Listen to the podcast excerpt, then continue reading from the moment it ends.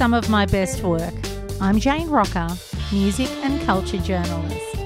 Jay Willgoose Esquire was listening through intergalactic radio communications from the Apollo 11 mission when he had the idea to create the song Go with his band Public Service Broadcasting. He's chosen Go as some of his best work.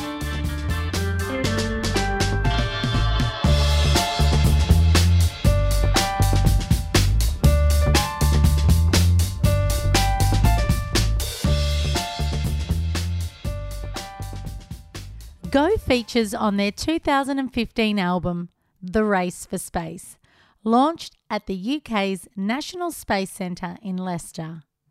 It's a largely instrumental track, with samples from communications taken from NASA's mission control that supported the Apollo 11 crew, executing one procedure after another as they inched their way over hundreds of thousands of kilometres to the moon. Here's Jay Willgoose Esquire and some of his best work. Go.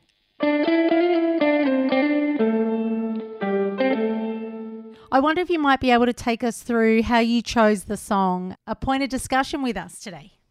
Well, I think, you know, if if the title of the podcast is some of my best work, we probably should go with our best song sort of relatively objectively, I yeah. suppose, and and the best known one. So I don't think I've got kind of a, an overflowing wealth of, of good good songs to choose from. So I'd better go with the one that's kind of connected most with people. I think. Yeah, well, it's done very well, but maybe you can give us a little bit of context of working on the album in which the song comes from and why you think this song resonated with so many people and has become a huge talking point in your history of, of making records this song comes off an album called The Race for Space, which is is a nine track album that was written in 2014 and released in 2015. And it was sort of an attempt to retell the story of the space race using documentary footage from both the NASA audio collection and from um, some sort of Soviet propaganda material, some sort of educational TV programs that were produced at the time to sort of advance the Soviet cause and, and, tell everybody how wonderful communism was. You know, I was kind of working my way through the record. I was actually writing it in sequence as the record is written. So,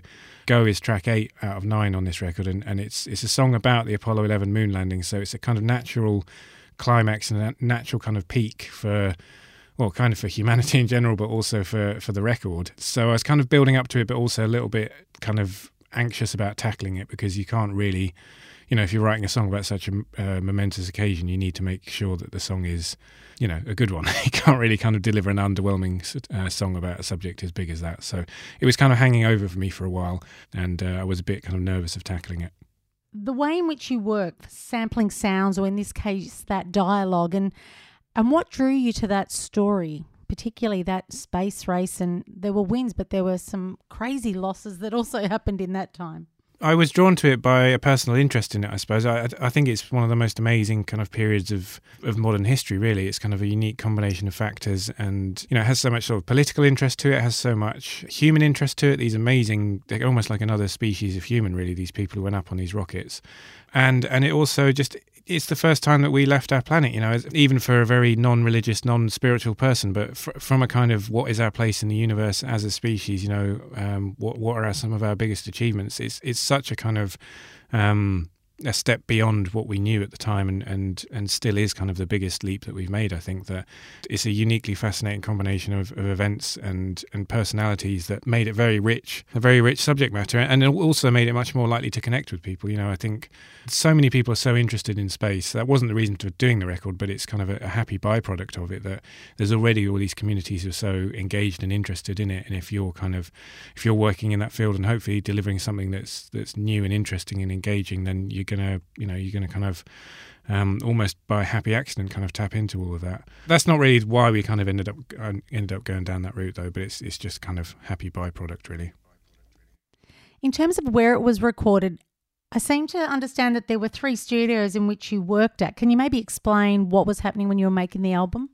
Well, what was mostly happening when we were making the album was that we didn't have very much money, and I'm, I'm sure a lot of bands and artists are familiar with that. So uh, most of it was done in the back two thirds of my garage in southeast London. So all the guitars were tracked here, the, the keyboards, Uh, all the editing, all the mixing was all done, you know, here basically in the room I'm currently sat in southeast London. And um, we had a small amount of budget for recording studio days, so we recorded the drums and the brass and the strings in sort of two and a half days of tracking at a studio called The Pool, which is also in southeast London, but um, it's a much bigger space and much more suitable for recording that. And then we really pushed the boat out, and for the choral stuff, we had a 13 piece choir for, for two tracks on the record. We had a morning at Abbey Road, so that was Abbey Road Studio 2, which is you know a room full of all kinds of history and. Um, that was a real sort of pinch yourself moment. It's very weird going up to Abbey Road and just sort of just walking up to the front door because you feel like somebody's going to stop you and say, "What are you doing here? Who, are you?" You're like, "No, I'm actually, I think I'm working here today, actually," which is weird. but yeah, I think I've booked a studio. Uh, yeah, odd, odd experience, but a nice one. And looking back, because this is the album that follows your debut, so was there a sense of pressure to sort of deliver? I wonder just where you were at mentally when it came to working on this record. I think there's there's always a pressure to deliver because you know you're, you're trying personally as a writer to to to develop and to grow and, and to get better basically. So you know you never want to go backwards as a writer or as a band. Um, so the pressure to kind of keep things moving keep momentum up and and show people that it's you know this band is something that can have a kind of a depth and a, mm-hmm. and a, a kind of source of longevity, I suppose. That was a pressure from the outside, but the pressure from inside is far greater always. The pressure, you know, as a writer, just pushing yourself to do it as best you can. That's the one I really struggle with, with kind of, um, you know, not being too hard on myself, really. How did you write when it came to this particular song that that we're talking about too? Is it that you have notebooks and write and dwell on things? Is it that the music really drives it and then the words come next?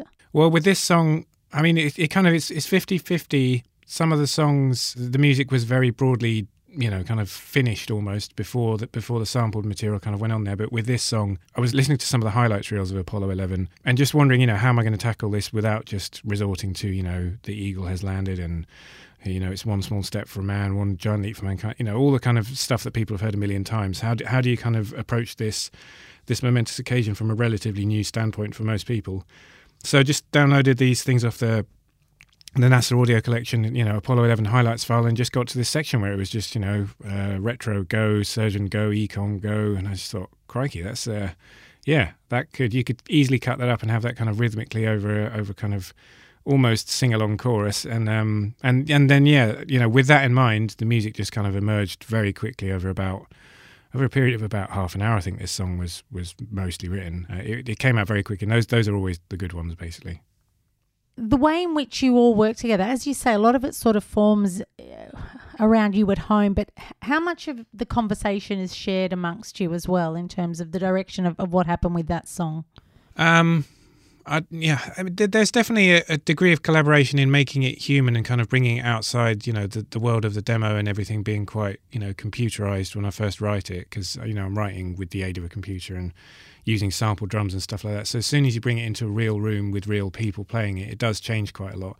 I think with Go though, because it's such a stripped back song and there's not really that many layers to it, you know, it, it's basically just bass, guitars, um, keyboards, drums, and speech samples. That's there's not really kind of much textural frippery going on. Um, you know, I think there wasn't that much to kind of change really. I think I would have said to Wrigglesworth, who's the drummer, I would have said something like, "Can you just do a couple of big old fills towards the end?" And you know, he he'd kind of improvise those, I suppose, in in a, in a certain respect. But this song was you know, I was quite clear about what I wanted with this one. Sometimes the, the brief is a bit more like, oh, I want something a bit like this here, but um, yeah, and and the thing is, back then it was only recently really a kind of a two piece um, operation, and, and now it's kind of a much more bandy environment. You know, there's like three or four of us, or it's kind of it, it's evolved to the point where we can get into a room together and actually play some ideas and work through them rather than just kind of doing it in isolation. But when there's only two of you, you can't really do that anyway. So you have to have quite a good idea of what you're doing before you even present it to anyone else. So it's, it, it was it was back in a kind of earlier way of working for us, really.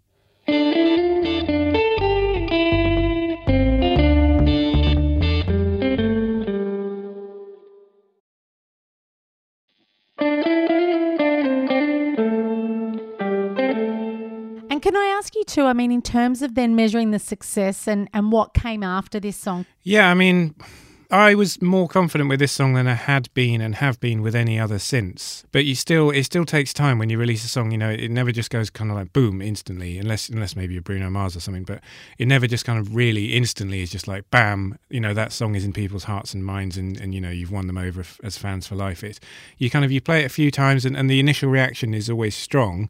So we we first played it. The first time anyone ever heard it was was a radio session we did, and we just included it as part of the session. And um, you know, we had a lot of comments saying, like, "What was that track?" It's you know that kind of thing. So we, we we kind of knew that our feelings that this was a good one were were were in the right area.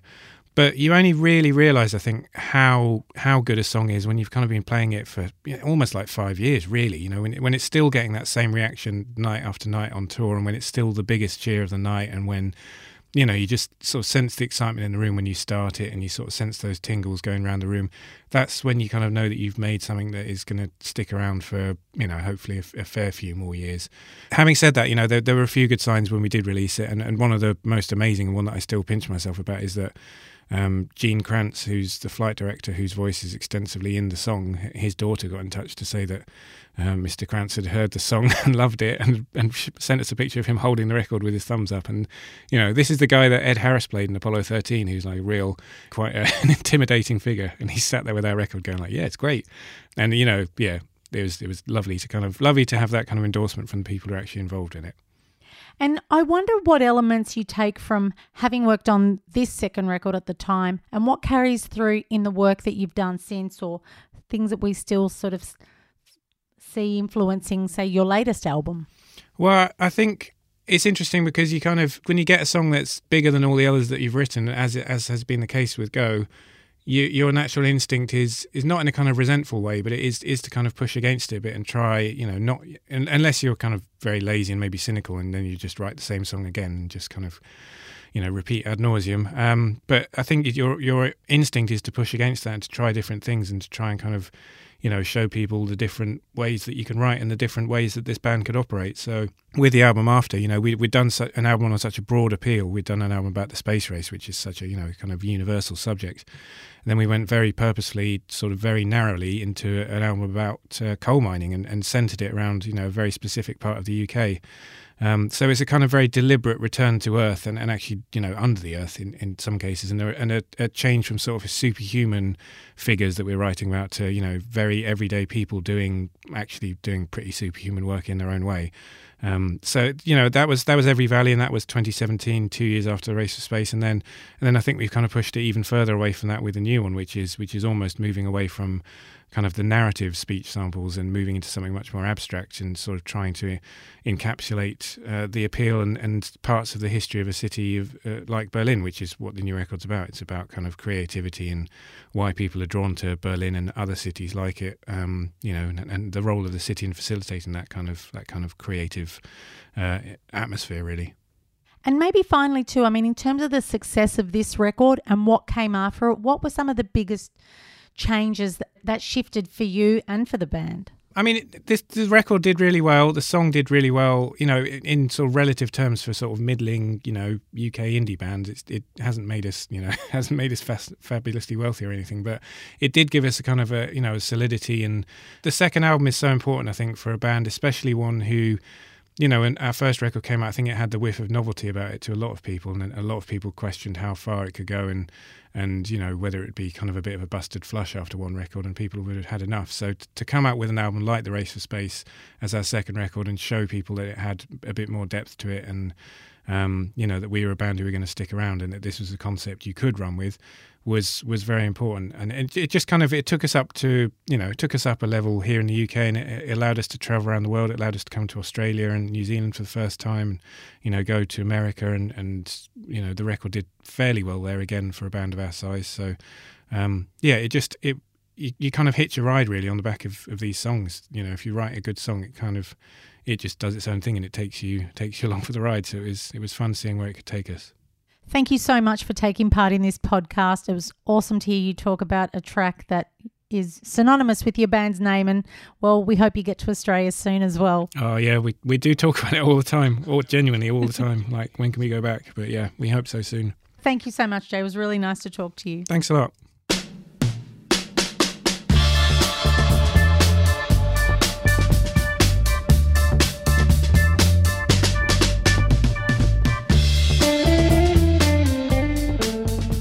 Jay Willgoose Esquire and the story of his song Go, some of his best work. You can get early and ad free episodes by becoming a subscriber. Check out the episode notes for more information or the Mushroom Channel in Apple Podcasts. I'm Jane Rocca. Thanks for listening.